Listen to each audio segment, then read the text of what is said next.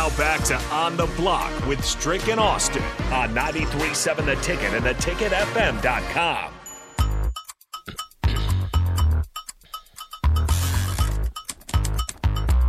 Welcome back, welcome back, welcome back, welcome back to On the Block, 93.7 The Ticket, theticketfm.com. We are here. Austin is here. But also, Andrew Alix joining us on the Honda Lincoln Hotline is also here. We're going to talk a little bit about the men's, well, shoot. Uh, and let me just ask this. The NCAA tournament, your bracket's blown up. I know it's got to be. Talk to me. Oh, yeah, it's in total shambles. Like, not only is it blown up, it's blown up worse than, like, average you know, people who like like women who don't care about sports are doing better than me. I was completely off the mark. So take that as you will, folks, as you listen to my predictions. So so let, let's, let's run down. Let's start let's start just in in the uh, in the South. Obviously, Alabama. Um, you know, getting it started, they're making their runs. Um, had a not a not a hard, difficult track. I think they probably had the easiest side of the bracket thus far, and it's been panning out that way. Um, I think what was unique about um, Alabama's run is is in the game, uh, I believe against uh, AMCC, that uh, he didn't score a point. Uh, Miller didn't score a point, and Brandon Miller didn't score one point, but yet they had like 92, 96 points, and I think that's just absolutely crazy. I don't I don't know if it was a competition or whatever the case may be. But the fact that they were still able to do it like that, and now they find themselves, I think, against a tough San Diego State team. Um, is this is this is this a danger zone type of matchup for them, or is this one that they should be able to handle? Well, it's going to come down to efficiency for them, Strick, because uh, you know we have two teams here in San Diego State and Alabama that have uh, you know a very very large contrast in style. Yeah, like tempo. It's going to be a tempo battle. Now, uh, you know, San Diego State in the mid 200s in possessions per game, 66. They try to slow things down. Alabama ranks fifth nationally. So you have one team that plays up tempo, one team that, you know, similar to a UVA, is always trying to control the game and slow it down. So with that being said, Strick, I mean, in the NCAA tournament, it can go one of two ways, right? I mean, and you've seen it with Tony Bennett and UVA. Uh, you know, they've made their run to the national championship. They've had some success. But on the other end, uh, you know, if you face a good team and you're trying to slow the possessions down, and just, you know, they're making their shots in their opportunities, well, you're probably going to lose, right? Yeah. Because you're not equipped yeah. to play catch up in that regard. Uh, so, I mean, it, certainly a trap game. I still favor Alabama here. They're the more talented team, but uh, you know if the Aztecs can force them deep into the shot clock, and you know Alabama's a quick on the trigger team, mean, they're going to be totally out of their comfort zone. They're going to be totally out of their comfort zone. I, I think if you're Alabama, you're actually probably happy that you're playing a team like San Diego State in the Sweet 16 rather than in the Elite Eight, right? Because you have five days to prepare for it rather than just like 24 hours. But give me Alabama with time to prepare. All right, let's let's move on and and, and move down the bracket. Um, I don't I don't think this is a surprise for many. Uh, when you looked at it, this team was picked possibly to be uh, one that could make a run down into the Final Four, but they had a topsy turvy, up and down, roller coaster road type of uh, a season, and that's Creighton uh, getting through NC State and then beating a tough Baylor team um, um, you know, in the round of uh, uh, 32, and now find themselves against a tough Princeton team. This is unique Princeton team. This isn't like the Princeton teams of old.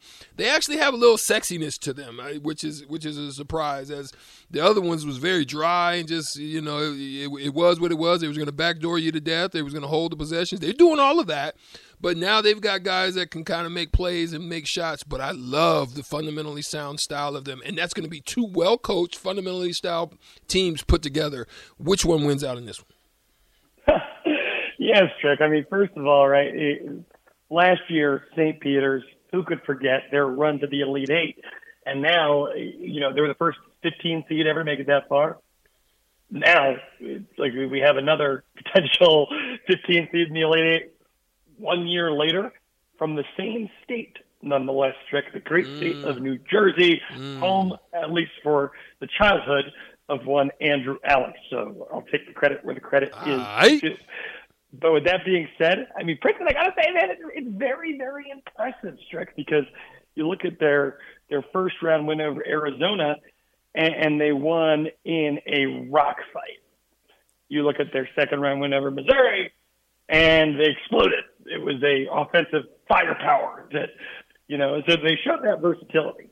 And uh, with Creighton, yeah, it, it's been up and down for them. And I, I think that you folks over in the uh, the great state of Nebraska, there's no place like it, uh, who, who have been following this Creighton team can look back to the depths of January, and you did not expect to be here, especially, you know, with a what you could be tricked into thinking is a silver platter with a 15 seed being, uh, you know, your one win away from being one win away mm. from a trip to the Final Four. I'll take Creighton. I think that eventually Cinderella has to come home from the ball. I think Creighton's been playing good basketball, you know, at least since the month of February.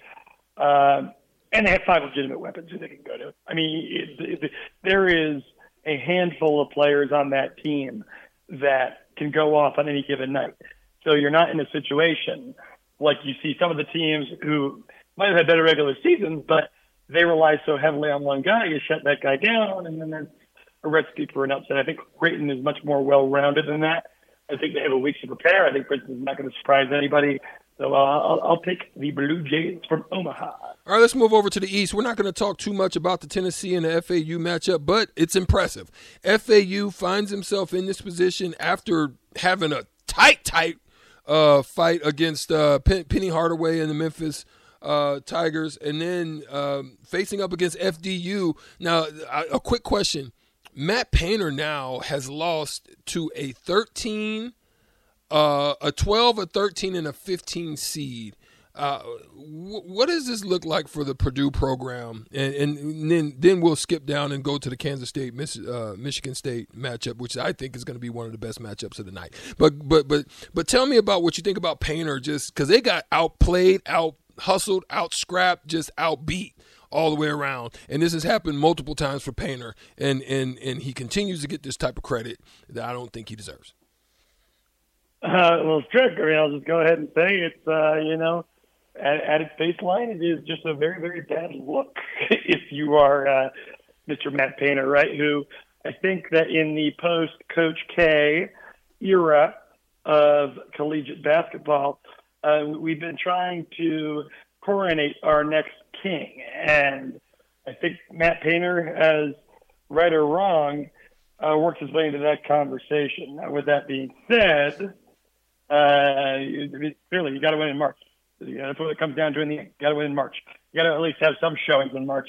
And that last two minutes of basketball for Purdue in that game against Fairleigh Dickinson, another team from New Jersey, was one of some of the ugliest basketball I've ever seen, and it was truly like inexcusable. Like it's not even like Fairleigh Dickinson like went off. Like Purdue let them win that game. They let a worse team win. Yeah. And uh, yeah. and but the result, Florida Atlantic cruises into the Sweet 16. Florida Atlantic, let's give credit where credit is due there.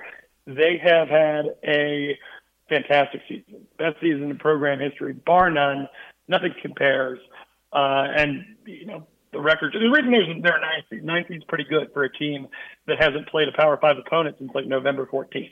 But they haven't played a Power Five opponent since November 14th, and their second round matchup was, you know, Fairleigh Dickinson. So they kind of cruised in there. Yeah. Uh, Tennessee looks like a veteran basketball team against Duke. They looked like a veteran basketball team against Duke. That's not a game that I thought Duke was going to lose. Duke was one of the hottest teams in the country, and they did. And that's a Tennessee team that was sliding going into that game. Can they capture the Magic? I don't know. They had some key injuries in there that have kind of, uh, I guess, changed the trajectory of how people thought their season was going to go. But now again, they're a win over Florida Atlantic over the Elite Eight. I will take Florida Atlantic though.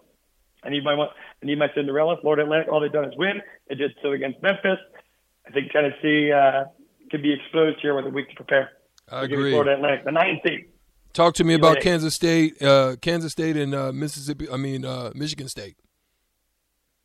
Uh, I think Michigan State's fraudulent. I always want to say Michigan State is fraudulent, but it's Tom Izzo and it's March. So right, that nothing nothing else needs to be said. I think this is going to be a tremendous match. But again, it's going to two two teams with great guard play. So it's just going to be fascinating to watch. Whoever wins out wins out. It's going to be the best guard play. Nowell and then you know Tyler. I mean uh, uh, uh Walker and you know it's just those guys. Hoggard. It's just going to be a great uh, matchup between them, and I think uh, Keyontae is is the difference maker in that. Uh, let's move over. Yeah, couldn't have said it better myself. It comes down to Keyontae, who, by the way, what a great story after the health issues yeah. that he had a very scary moment a few years ago. Now he's here, he's thriving, and he's a uh, win away from the Elite Eight in, uh, in a what's call it what it is. Yeah, yeah. The most up for grabs region that's left.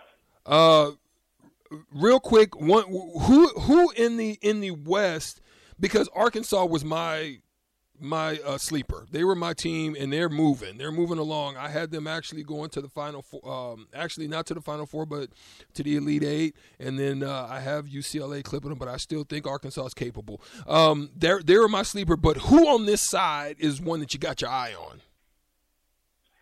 I kind of like UConn, Trick. Ooh, I, I, I think UConn is a sneaky, uh, sneaky deep team. And I look for this offense defense matchup between Jordan Hawkins and Davonte Davis. But for the Huskies, who, you know, they are a four seed, they also finished like number 10. So the AP viewed them as more of a three seed. They have, you know, really four guys who they can turn to. They all shoot decently from beyond the arc. I, I just think they're they're well tested in what was a good conference in the Big East. Watch out for mm. Adama Sanogo. Yes, yes. the country of Mali, six nine junior. He's been doing work. Yeah, he's been a beast. He's been in double digits, or he's been in the twenty point range uh, in, in both the first two rounds against a good Rick Pitino Iona team. Uh, 28 points in that first matchup, and then he was uh, nearly automatic in a game against St. Mary's that a lot of people thought they'd be pushed, a lot of people thought they'd be challenged, yeah. and they ended up kind of running away with that game with 15 yeah. points. Yeah, he was the difference maker for the Huskies. So yeah. I, I, I like me some UConn here. I wouldn't be surprised to see the Huskies go to the Final Four. Um, listen, uh, last, last on on on the uh, the Midwest side. Uh, Houston obviously is the number one seed. They're the favorite. They've been working without Marcus Sasser, even though he's been playing, but he's been not at full strength, and yet they're still having great success and winning games and playing still the style that they're supposed to play. My sleeper in this side is Texas. I actually have Texas going all the way for some reason. I don't know why or how. It just it just dropped on me. But I'm I'm impressed with Xavier. Tell me about this and who do you think kind of kind of comes out of this side of it? Well, Strick, uh, Houston obviously is a very, very good team, no doubt about it. But I am so intrigued to turn on my television, 7:15 p.m. Eastern Standard Time tomorrow, and watch them take on Miami. Miami uh, you know, as an ACC guy, the lone remaining representative for the ACC, which is kind of depressing, but we can talk about that some other time. talk about someone who could have the guard play and they could turn to anyone. Isaiah Wong feels like he's been there forever. Jordan Miller, Nigel Pack, Jim Larrañaga, who I believe firmly is one of the best coaches in the NCAA. It's star power on both sides. I mean, Houston obviously, I wouldn't be surprised if Houston wins. They're going to be the favorite.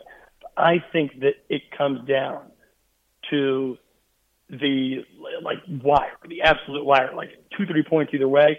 Uh, my one issue is that Miami does not really have size. They don't really have uh, length. And, but at the same time, uh, they just grabbed like 20 offensive rebounds against Indiana. Houston's one of the best offensive rebound teams in the country. I think if Houston can dominate the board, that's pretty much the game. Yeah. But if Miami can get in there, if they can sneak in, if they can be productive, uh, you know, off the glass there, like they've been, uh, you know, so far in this tournament, I mean, they could easily win. The tournament's up for grabs. Have we not learned anything? I never thought any of these teams were that good. No one's far and away right. better than anyone else. And uh, we have seen that already. Princeton to the championship. Why not? Why not? Why not? The, we we talked about them yesterday because uh, there there's obviously some lawsuits going on, and then you know we'll let you go and we'll we'll reengage and get you back, um, you know, sometime next week. But um, we talked about them this you know not being able to have scholarships, and yet they find themselves with no scholarships, probably no NIL, and they're they're out here battling against all these uh, these teams that are all doing that. Especially Creighton. Creighton's got a great NIL program out there. Everybody getting paid. So uh, you know that's one of the things, man. Uh, who wins it? Who wins it? Just just throw it out there, and we'll we'll continue to follow it. But who do you think at this point? Princeton? You rolling? I wish I could pick Princeton at this point. Uh, oh gosh, you're putting me on the spot here. Uh, no, forget that. Tell me your final four right now. Break it. Oh, my final four. Gosh, I need to. Um, so we're going to take UConn. Okay. We're going to take. I need to like look at the bracket quick to make sure I'm. I got my. You got Gonzaga. So if you're going UConn, they're coming out of the West. Okay, cool. Houston, Miami, Xavier, Texas, out of the Midwest. Texas. Okay. Out of the South, Alabama, South Dakota State, I mean, San Diego State, Creighton, or Princeton? Creighton. Oh, woo, woo, woo. Okay. FAU, Tennessee, Kansas State, or uh, uh, Michigan State out of the East? You going Izzo? Kansas State, but I want to say you. Oh, I love it. We're gonna keep our eyes on it. We making notes of that because when we come back, we're gonna we're gonna hold you to the fire on it. Uh, Andrew Alix, double A, my man. Always a pleasure. Thank you for joining us and giving us your take on it. Yes, sir. Next week when we talk, I will be with Nathan Brennan in Chicago. We're going there to go to a concert, a Cubs game, and the of Final Four. Well, why don't you do it? Why don't you do it? And uh, give us a shout out. Shout out to my boy. Give him a good hug for us over here at the block. Will do. Thanks, Rick. All right, Go man. Like Nebraska, go Big Red. There he is, Andrew Alix, uh, 247 Sports. We're 93.7 the ticket on the block. We'll be back with the crossover. Jay, I finally see him in the building. He's going to join us next soon as we come back right after this.